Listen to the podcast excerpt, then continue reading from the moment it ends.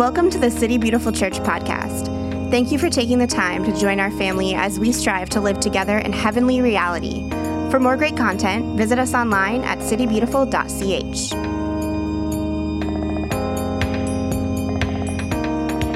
Welcome, everyone. Welcome to City Beautiful Church.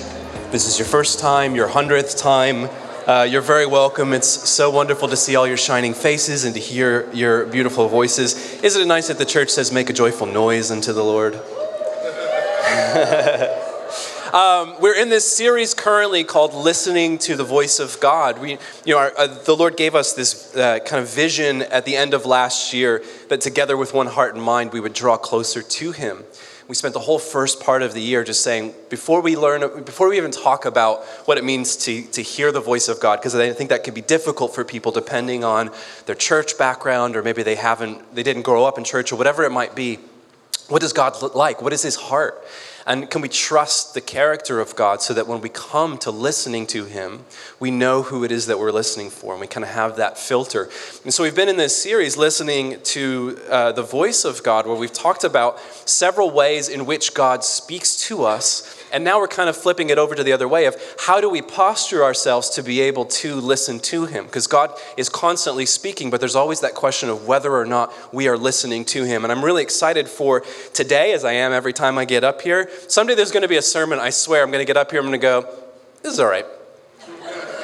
You know, it'll be some boring, boring part of scripture or something. You know, we're like, well, we're, we're going to do a genealogy today. It's fine, whatever. But I am excited about today. Uh, this one's been on my heart for a long time. We're going to be talking about how God listen. Uh, we can listen to God through our emotions, through our feelings, and there's an actual process of prayer that we can take on that leads us to that. But I think it's important to kind of set a context. I think this is a really unique moment in history because I think that we're in the midst of an emotional renaissance. If you think, uh, you know, one of the things I love to do is look at the changes from generations to generations, uh, specifically within our own country, because that's our inheritance. And we know that Scripture does speak a lot about how one generation affects the next. And these different patterns or ways of being are either taken into the next generation or they're questioned or they're rebelled against, but there's always this connection from one generation to the next. And if you kind of think through the history of our own country, even over the past 100 years, it really does seem like there is a, a new awakening uh, to emotional understanding within our culture. And I think that's very reflective of how generations operate. We could say, kind of in general terms, that the greatest generation, the World War II generations, for many of you, that would be your grandparents, uh, primarily motivated by the idea of loyalty. So, what happened? Your grandparents came back from the war, they bought a Cadillac, and it's been 70 years, and they're still driving Cadillacs. You know what I mean? So, they're very motivated generation by loyalty. Uh, the next generation, baby boomers. Any baby boomers in the house? Boom. I don't remember exactly what the years are. Um, 64 is the cutoff. So, anything after 64 is the next generation to about 1978. I don't know. They're always, they're always debating those things. Um, but for boomers, it was uh, security is a, is a major motivating factor for that generation because they were the first generation to grow up with this awareness of this could all go away tomorrow. It's the kind of post atomic generation. Um, generation X doesn't have a whole lot of motivating factors. Generation X uh, but then for us uh, millennials, myself being on kind of the older end, our, our primary search in life is authenticity. We're not as concerned with uh, loyalty, we're not as concerned with uh, security, but it's about authenticity. We want what's real. And these are kind of motivating factors from generation to generation that really guide our understanding of what it means to be a human being. Because when you kind of start with those ideas, it changes your understanding of being an individual, of belonging to a group, what are the social norms and expectations and so on. And I think historically, our culture, especially American culture, has not handled the place of emotions very well. Now, I can also say uh, Northern Ireland has also not handled the place of emotions very well. If anybody in here is British or Irish, you know we take our feelings and we bury them deep down inside and we just crush them with our minds and they never, ever, ever get to come back out. And that's what it means to be an empire. But, you know, Um, I think in the United States, we have something similar. We've never really handled the place of emotions well. And if you don't value it, sometimes it can kind of be suppressed. But we're in this new emotional renaissance as a culture. Um, but I think what that has left us is that uh, many of us are either emotionally dominated or emotionally repressed. And let's take a little bit of a poll here. You got to be honest with you, and you're among friends. How many of you, if you were honest, you say you're, you're probably an emotionally dominated person, like feelings first? And then you think somewhere way down the road. Okay. How many of you, if you're honest, are probably emotionally repressed? You don't know what a feeling, okay, many of you, okay, that's fine. And you can see those are the kind of extremes um, that, that often lead to us not knowing what to do with our feelings if we have them at all. But I think what a beautiful moment in history, and I, think especially within the church today, for us to reclaim the place of our emotions and to bring that into the process of being saved by God. You know, that God wants every part of you. God's not just interested in where you go after you die. He's not just interested in your mind. He's interested in your heart. He's interested in your body. He's interested in your soul. He wants the whole person. And so it, it, it is important for us to be able to open every part of who we are to God for the process of sanctification. But I think this is where we're at in the modern era. Our challenge is not simply to feel more, okay? I think my, my, for much of my life, as, as probably an emotionally repressed person, people have uh, said that I don't feel enough. And so the, the, the challenge then, or the solution is, well, I've just got to start feeling more feelings, and then that makes me more acceptable to other people or somehow makes me a whole person.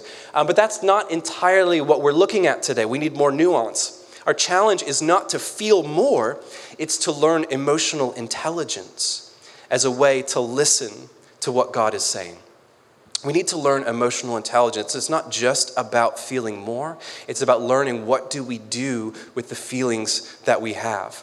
And so today we're going to be focusing on one particular verse uh, from Paul's letter to the Ephesians, which is an absolutely fantastic letter.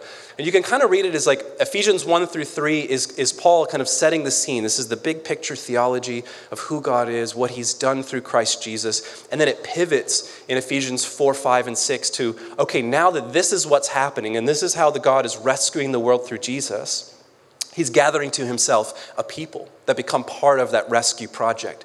And so, what does it mean to be rescued kingdom people? How are we called to operate in the world in a way that demonstrates the love of God to all of those outside of the church? And so, towards the end of Ephesians chapter 4, there's this beautiful little verse, and I wanted to show it to you in two um, different translations. In the English Standard Version, it says, Be angry and do not sin. Do not let the sun go down on your anger and give no opportunity to the devil. And Eugene Peterson in the message translate like, translates it like this Go ahead and be angry. You do well to be angry, but don't use your anger as fuel for revenge. And don't stay angry. Don't go to bed angry. Don't give the devil that kind of foothold in your life. And so what I want us to do this morning is to break down the kind of the movement through this verse as a way for us to understand not only emotional intelligence but how God wants to speak to us through our emotions. Um, we're going to first speak of uh, a healthy expression of emotions, a healthy response out of what we feel, and then finally a healthy resolution to our feelings. So I'm going to pray and we're going to get right into this. Heavenly Father, we testify to the truth that you're here and that you're with us. And Lord, you desire every part of who we are. You're not after just our hearts, you're not after just our minds, you're not after just our souls or our body. You want every part of who we are.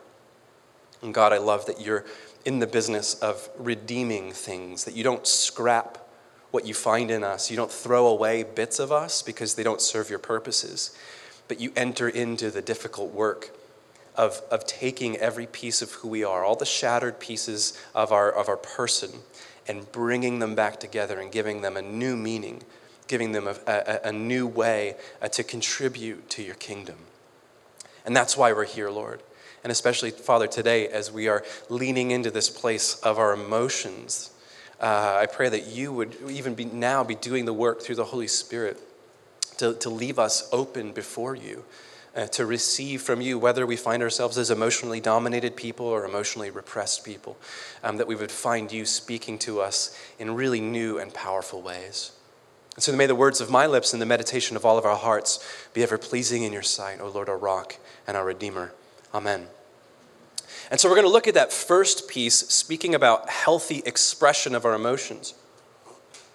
And of course, it's in that first uh, couple words be angry. So our emotions matter, but they are not necessarily truth. Okay? Your emotions matter. And I think this is often maybe the number one lie that divides us into being emotionally repressed people or emotionally dominated people, right? That emotionally repressed people say, your feelings do not matter. You're, they're not important, or even still, your feelings are actually a liability. Your feelings will, will lead you astray, or they hurt you, or they hurt other people. So, the best thing for you to do is to squish your feelings way deep down inside where nobody can ever see them. But for emotionally dominated people, it's your feelings when they come up, that is 100% reality. That whatever you feel in the moment, that is what is true. And the, the, the, one of the key tasks of emotional intelligence is to understand the place of nuance. That your feelings tremendously, tremendously matter. I don't want anybody to walk out of here thinking your feelings don't matter, you just need to get rid of them, and you only need to have nice feelings because that's God's destiny for you. But it's actually saying, no, your feelings matter a whole lot, but it doesn't necessarily mean that feelings are truth. You know, we even find this in Scripture. Do you know that two thirds of the Psalms are laments? Okay? And there's a whole book called Lamentations. So if we look at the Psalms as like Jesus' prayer book, this is Jesus' song book, two thirds of what Jesus is processing in his own life are these songs of lament or expectation of saying, God, where are you? What are you doing? Here's how I feel, and kind of laying that out before the Lord. And so we see within the, within the process of Judaism and Christianity, within Jesus himself, there's a place for us to be able to process those emotions. And here's the really important thing we cannot embrace truth until we express, express our emotions in a healthy way. You may know something is intellectually true, okay? I think this is what's so difficult for many of us. You, you probably know the truth. If I said, Do you know that you are a son or a daughter of the living God? You'd say, Yes, absolutely. But if I ask you if you feel that, you see, we already have all these explanations for why we don't feel it, right? We go, Oh, well, it's not about my feelings. And that's what we do when we do emotional repression. Or we say, it is about my feelings and I do not feel that right now, so therefore it must not be true. But if we do not process our emotions, we cannot embrace, or rather be embraced by the truth of who God is and who He's calling us to be.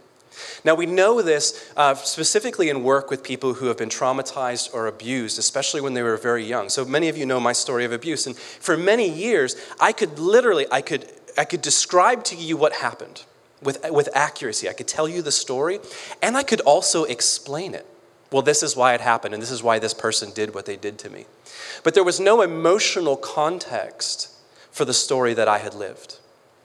And so, even though I could intellectually explain, describe, uh, defend, whatever it needed to be, I didn't feel my own story. And so that story continued to play out in my relationships in the present moment. And it wasn't until I had someone actually walk me through the emotional context for my own abuse that I was actually able to begin to find healing, which meant not just intellectually acknowledging the truth, but actually embracing the truth and allowing the kingdom of God to take root in, in specifically within my heart, within my emotions. And I think this is why this is so important is that we are emotional because God is emotional. We have feelings because God has feelings. You see, along the way, we've internalized this idea that if God is perfect, the place of perfection is where you don't, your feelings aren't a bother anymore. And I think if many of you are honest, when you think about God and you think about Him being perfect, it's like there's this, there's this ladder of success, of perfection. And the more perfect you are, the less you feel feelings until you kind of become this stoic, static, uh, kind of, you've, you've evolved beyond your own heart. But that's not the God that we find in the scripture. Time and again, we find God is feeling feelings. And as Christians, if we believe that Jesus is the best demonstration of what God is like, then we actually see a God who is very, very emotional. And it's very hard for us to contend with an emotionless God when we believe that Jesus is the fulfillment of who God is. You know, sometimes I even see these signs that says God's not angry. I said, well,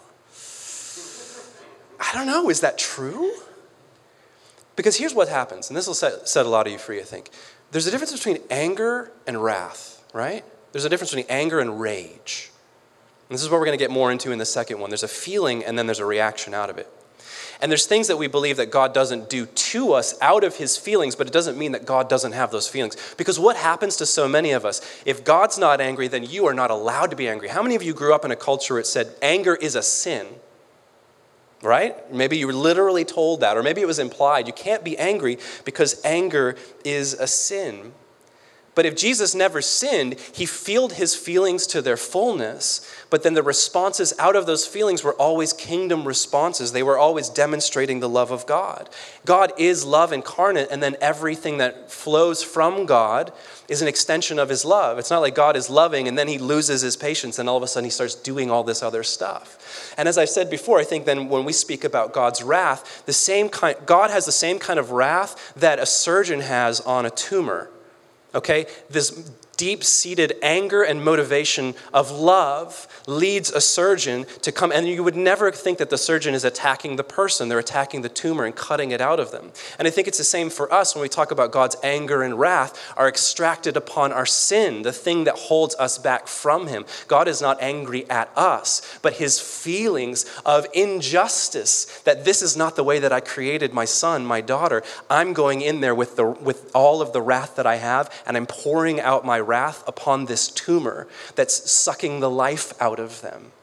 That's what's actually going on there. And so it's very important that we recognize that God does feel anger because Jesus feels anger. And then when we understand God's movement in our lives, we recognize that the goal of the Christian life is emotional freedom, not emotional control or suppression. I think that's what happens when we, we enter into this world where it says, oh, don't be angry. Being angry is a sin. And you're only supposed to feel happy feelings.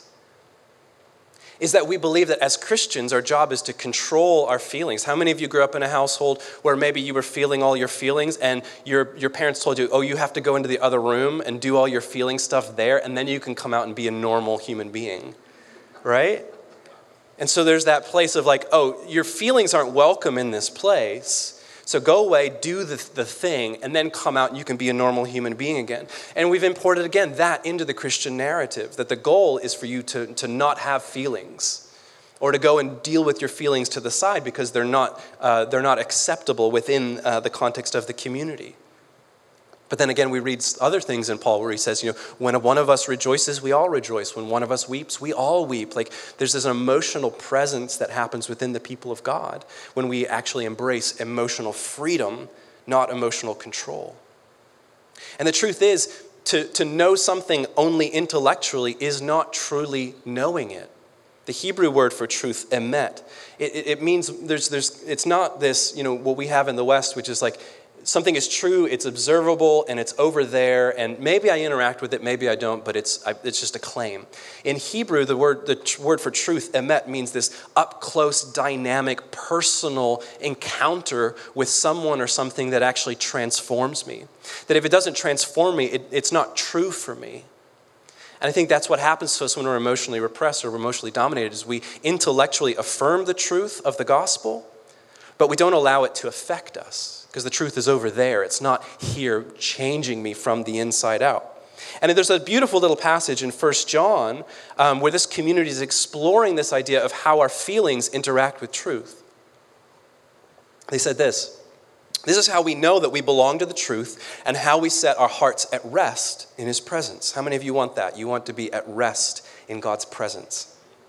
If our hearts condemn us, we know that God is greater than our hearts. And He knows everything. Dear friends, if our hearts do not condemn us, we have confidence before God and receive from Him anything we ask because we keep His commands and do what pleases Him. And so there's this freedom in this to say, hey, guess what? If your heart's condemning you, if, you, if your feelings are truth right now, hey, that's fine because God is greater than our hearts. The truth actually transcends whatever you're feeling in the moment. But if your heart doesn't condemn you, it actually opens you up to be able to receive whatever the truth is that God is speaking over you and to have it become part of who you are. Now, here's another thing that's going to set some of you free. How many of you are in a relationship? Okay? It should be technically everybody is relating in some way. Um, but Christy and I have been walking through this a lot. We heard this recently, and it was, this has been huge for us. If when you're expressing your feelings in relationship and you say, I feel like, or I feel as though, that's not a feeling, that's a thought, and it's probably an accusation. Okay? Woo, preach it, yeah, okay. Now you're gonna, i have just ruined all of your arguments. Because you go, hey, how are you feeling? I feel like you, eh? Come back. And that takes a lot of work because what happens when we, when we do that is if we're accusing other people according to our thoughts, whether or not they're true, we've turned the onus around to the other person. And so now the conversation's about them and what they're doing or not doing. And see, isn't that what we often do in self-preservation? Is we put it back out on the world and other people. This is why I am the way that I am, and that thing needs to change. And we try to control the world around us instead of turning inward and allowing God to work within our own hearts. And so we have to be able to turn away from I feel like or I feel as to say I feel lonely. I feel scared. I feel hurt. I feel misunderstood and to accept the possible feelings of shame that come along with being emotionally vulnerable. Because guess what? Even if you feel shame, that's okay. That's okay. If you feel shame, you feel guilty, you feel regret, that's all right. Doesn't mean it's true. And you see, in, in, if we claim the victory of Jesus in a way that it prevents us from admitting that we actually feel shame, guilt, regret, God can't do anything with that right? And so it's okay if you feel these things within the kingdom of God, within the family of Jesus. Because you have to be able to confront your emotions to be able to work through them. And I think this is what's so neat about this verse in particular be angry, is that anger is often a surface emotion. Anger is a gateway to a deeper emotional world that's just beneath the surface. And if I cut off anger, if I present, prevent myself from being angry, then I can't get to the deeper reasons of why I'm feeling angry. That maybe I'm angry because I'm hurt or feel misunderstood or whatever it is. Now, I would be an emotionally repressed person, and I used to tell people for years I don't get road rage, I get road sadness. And I'm really good at rebranding anger um, to, to explain it away. It's something else. Somebody cut me off, or whatever it might be. And, and coming to terms with the fact that I am a very angry person. Um, it doesn't necessarily manifest on the outside. It sits in there and it festers like a good little boy. I just keep it inside and I don't talk about it. But I've been in this journey recently of just being able to say, hey, how do you feel? And going, I feel angry. you know, like that maybe some of you know that Chris Farley uh, skit from SNL where he's like, How do you feel? And he's like, Angry. but I feel angry. And it's this start of this process of being able to express what's behind that anger. And so that brings us to the second part. Once we're learning how to practice emotional intelligence and just kind of feeling our feelings and being able to express them. And it's the second bit, and do not sin. Emotions are neither good nor bad, they just are. And many of us grew up with these categories that we've internalized of here's the good feelings, and I'm supposed to feel all those, and here's the bad feelings or the negative emotions, and I'm supposed to not feel any of those. So as soon as I feel a negative emotion or a bad feeling, I have to put that away, and I only have to chase after the good feelings. So let's just do a little bit of an inventory. Someone name a good feeling. Happy. Happy satisfied, grateful. Can anybody now give me a negative feeling? Sadness, angry, betrayed, Greek, grief. Yeah. You see, how is it that we just automatically, we, we just know? You know, if, I was, if we were to just take a poll and, and for you to write out positive and negative emotions, we are, we're all on the same page with this. I think that's really tragic because that's as much the result of our society as perhaps the fact that the church has not done the work that she needs to do in order to help us to move away from that into God's kingdom understanding of our emotions. So, emotions just are.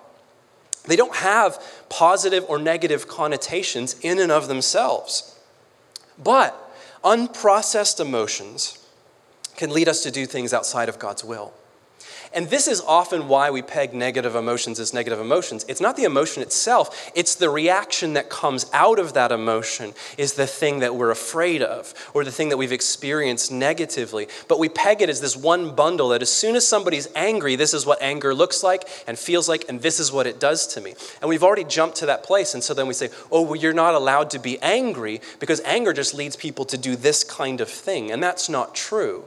But it's the unprocessed emotions that actually lead us to sin, to do things that hurt ourselves, that hurt other people, uh, and that hurt God. There's this wonderful little proverb in Proverbs 29 11. And it says, A fool gives full vent to his spirit, but a wise man quietly holds it back. And it's not repression, but it's doing what we're doing today about repression. So a fool just feels, and it's just this big feelings explosion, and they just vomit all over everybody. You know, um, it's that re- it's that reaction out of the feelings that's a fool. It's just there's no vent. It's just all out there. What I feel right now is obviously just true, and I'm going to paint the entire world with it. But a wise man quietly holds it back and does the right process. See, feelings don't hurt people. Reactions to feelings do. And do you know why you react out of your feelings the way you do? Because you internalized it from your parents. Because your parents, and some of you are looking at your parents now like, oh, okay, interesting. And remember, they, they, they react the way they do because of their parents, okay? Right? Scripture tells us that things, curses tend to play out to the third and fourth generation, uh, but blessings will play out to the thousandth. And I think that that's very true here. And so what happens is that you grew up in a world where you saw feelings modeled for you from your parents, and then you saw the way that those feelings caused your parents to act or react or respond, and you began to tie those things together. So I think, again, anger is a really good one for us to be looking at. Just think for a moment how did each of your parents deal with anger? Was it explosive? Was it never expressed? Was it really passive aggressive? You know, was it, was it demonstrated positively and healthily? And the more that you can kind of hone in on how your parents did, did feelings, the more you're going to un- understand your own emotional context. Especially when you enter into being a spouse or being a parent, you're going to see those things automatically play out because that's what you imprinted on. And so much of God's kingdom work as our Father is Him reparenting us that we've been brought into this new family of God. We have a new heavenly Father, and we're seeking to, to understand how to respond out of our emotional health in the way that He would do that. But that means that He's going to start highlighting to you the ways that you've reacted because of the way that you grew up. And then it's, if that's true, then we need to reclaim in, in our own lives, within our culture, what I would call the dark emotions, which is what we normally would associate with being the negative emotions. And why are they dark? It's, they're not dark because they're evil, they're dark because we keep them in the dark. Okay?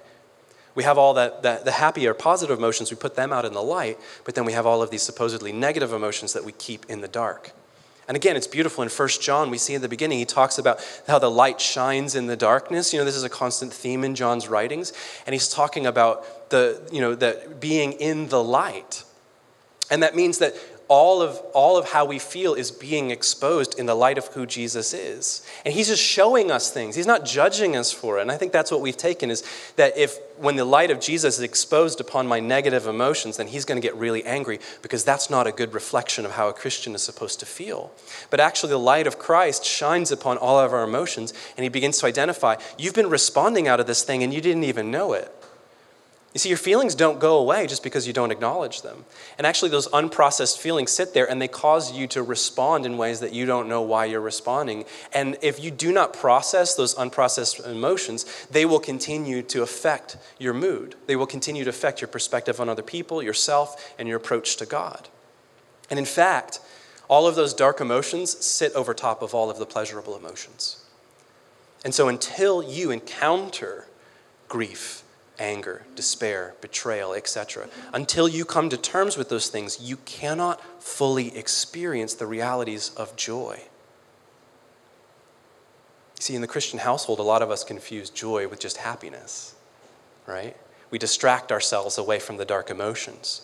But we will not truly experience joy, which I would say is a deep seated awareness of the constant presence of God and, and being able to live into that presence. That's what joy is. We can't experience that if we hide away our dark emotions, pretend like they don't exist, so that we can be perceived as good Christians, and then just continue to choo- choose into these lesser versions of joy, of happiness and distraction and whatever it might be. And I think a lot of times those dark emotions may actually be the deep revelations that we've been running from. This had been a year and a half, almost two years ago. Um, many of you know uh, our friend Christian. Her, her, sister Allison comes to our church, and Christian, we were up on the uh, we were up on the roof uh, talking after one Sunday, and she actually had a word for me from the Lord, and she said, "You know, I feel like um, you don't process grief well, very well." And I was like, "Cool, thanks." She said, you've, you've taken a lot from a lot of people over the past several years, and you've buried it because that's what you think you're supposed to do in order to be a good leader. And she said, There's not a lot of pastors in the world who are actually called a pastor. You're actually one of them. But until you learn how to process the grief in your own life for things that have been said and done to you, you will not be able to fulfill the call that God has given to you on your life. And I'm like, you know, it's like, okay, cool. I can intellectually affirm all the things that have been said. I can describe all the things that have been done to me, but I don't feel it anyway. And she said, and I also don't know how you're going to do that. And that's going to be your journey with the Lord is coming up with divine strategies for you to learn how to process your grief. And she said it's going to take you about a year to learn how to do that. And it actually really became true. But that, that prophetic word dramatically shifted course for me, where I was stuffing down the supposed negative feelings, and it was coming out negatively in me being able to live into my calling. But even deeper still, in me being able to have an intimate relationship with Father God, because I'm not allowed to bring to Him all of my own feelings. And so those dark emotions may actually be the very thing that sets you free. And that leads us to our third and final piece of this verse. Do not let the sun go down on your anger. He said, Our emotions are information that's waiting to be read with God's help that leads us to truth. So your emotions are not truth, but they matter and they can actually be the road for you to get to truth. By listening to the Lord speak to you through your emotions, you may actually find the way not just to intellectually acknowledge what's true, but to embrace truth itself and to live into truth. Um, many of you know the, the wonderful Psalm, Psalm 139 is a, is a really great one if you're feeling disoriented from knowing who you are and who you really belong to. And the, the writer of that psalm kind of takes us through in the beginning, like, you knew me, and where can I go from my spirit? And even when I wake up, you're there with me. And there's these beautiful little lines at the end after this person has, has kind of said back to God, I, I know who I am because of you, and I know who you are, and I know what you're like. And that actually gives them permission to pray this Search me, God, and know my heart Test me and know my anxious thoughts. See if there's any offensive way in me and lead me in the way everlasting. And so the writer says, precisely because I know who you are and I know who you've called me to be, I'm not afraid. And I'm actually going to open my heart to you and say, shine your light in there. Show me what you see. And without without the feelings of shame or guilt or whatever it is, even if those feelings come along, I'm going to continue to press in and allow you to speak to that deepest part of me. Because I said, you know, unprocessed emotions don't go away. They get buried and then they begin to leak out sideways, usually in the form of sarcasm or conveniently forgetting appointments or whatever it might be. Like our, our unprocessed emotions kind of will leak out without us really expecting it. I think this is the beauty of redemption. God brings healing to us and to our stories, not by taking away our feelings, not by scrapping these things that are supposedly negative and not of Him, but actually taking us by the hand and walking us through the middle of them. And is this not the pattern that we see on the cross, this cruciform pattern of life that we're called to as Christians. That here's Jesus in the, in the garden praying so hard, he's sweating blood, saying, God, if, if, there's any, if there's any way, like I'm so scared, I'm so scared. And if there's any way that you can take this away from me, if there's any other way that we can do this, like let's, can we just please, can we please do that? And then we see that little shift in Jesus' prayer as we see the shift in the Psalms where he goes, But not your will, but my will be done. And God Himself, incarnate through Jesus, actually walks through the midst of death into resurrection life. This is the, isn't this not the great paradox of the Christian faith? That we find victory through defeat, we find life through death. Right? The whole pattern, the whole universe life, death, resurrected life. And so God does not deliver you from your feelings by just taking them away saying, Oh, get rid of all those negative feelings. Here's all the positive ones. Nope, the Holy Spirit takes you by the hand. And he goes, let's, let's go deeper into your heart. Let's go deeper in your mind. Let's find out what's going there. But let me shine my light and show you what's happening, what that emotion is trying to tell you. And so we're going to practice this today. Yeah. I'm going to, I'm going to show you uh, an ancient prayer technique that was actually designed by St. Ignatius of Loyola, who was a 16th century um, Spanish monk. He's founded uh, the Society of Jesus, that's also called the Jesuits, in Spain. And and each of the different organizations, uh, monastic movements in, you know, in Catholicism or the Orthodox Church or in Anglicanism or whatever, there's a different rule or a different order that the leader calls the adherents to, to process. And this was a, a prayer that St. Ignatius wanted all of his people to pray uh, midday and evening, and it's called the Daily Examen Prayer. And so when you came in, you found on your chair um, a little half sheet of paper, and on one side is an emotional uh, chart, uh, because some of you need words that go beyond angry and sad. so that's for you. Um, but if you flip it over, it's a very simple five step prayer um, that just does what the psalmist is saying here Search me, Lord, know my heart.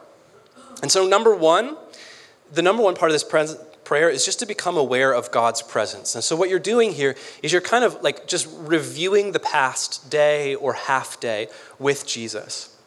And so, to become aware of God's presence, say, Where were you in each of these individual moments in my day?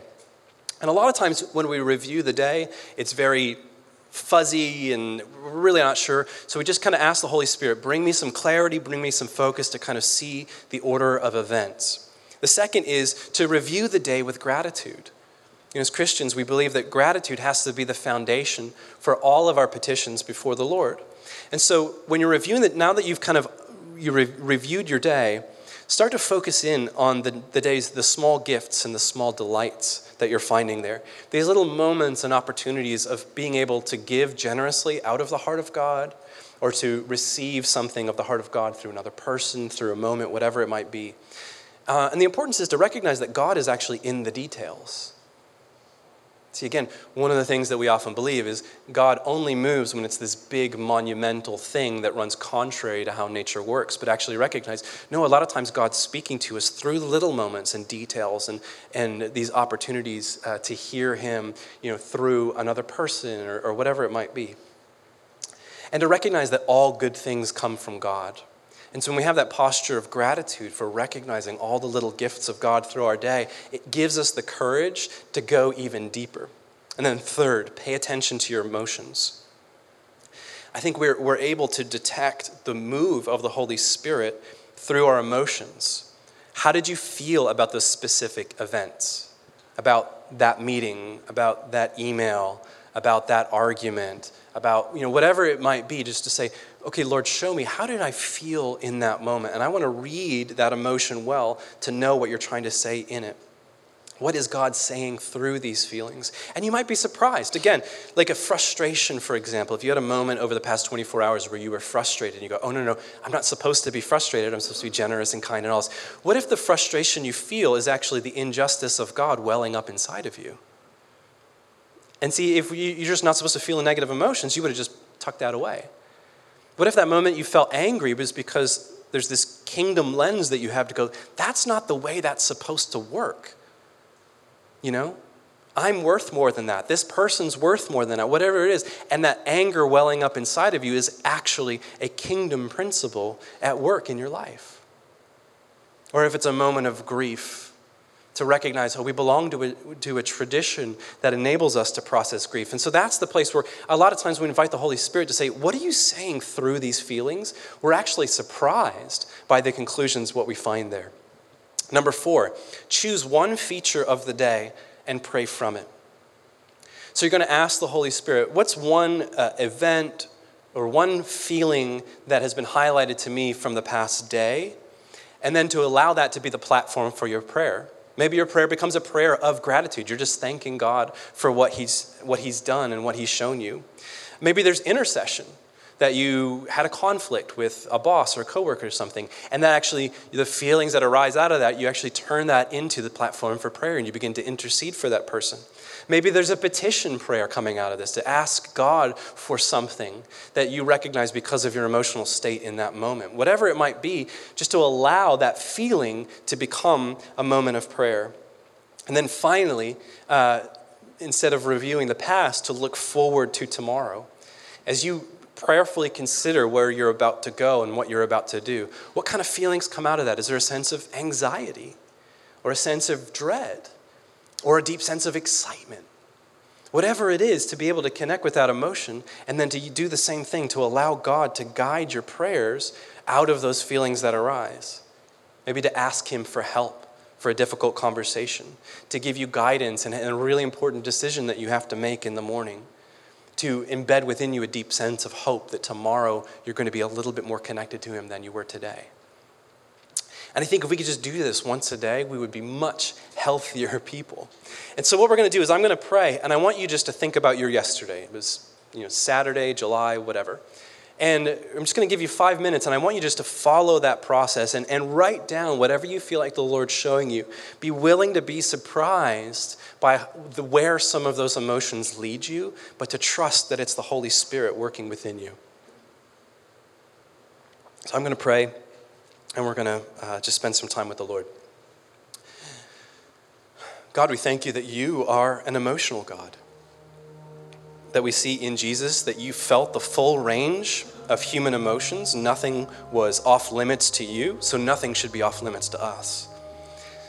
But, Jesus, you responded out of those feelings in kingdom ways that demonstrated love and justice and goodness and wholeness and that's what we want. Lord, we want to become more aware of our feelings. We want to learn the emotional intelligence necessary to be able to contribute to your kingdom, to feel fully, to have the freedom to have all of our emotions, and then for that to actually become the platform to develop deeper intimacy with you, uh, intimacy with people within community, to demonstrate love and to advance the kingdom. So, Holy Spirit, I ask you to alight upon each of your dear ones here this morning.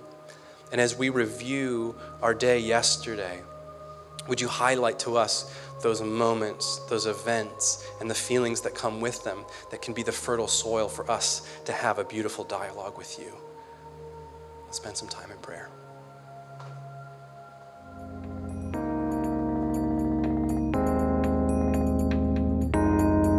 This has been the City Beautiful Church podcast. To stay connected, follow us on social everywhere at City Beautiful CH.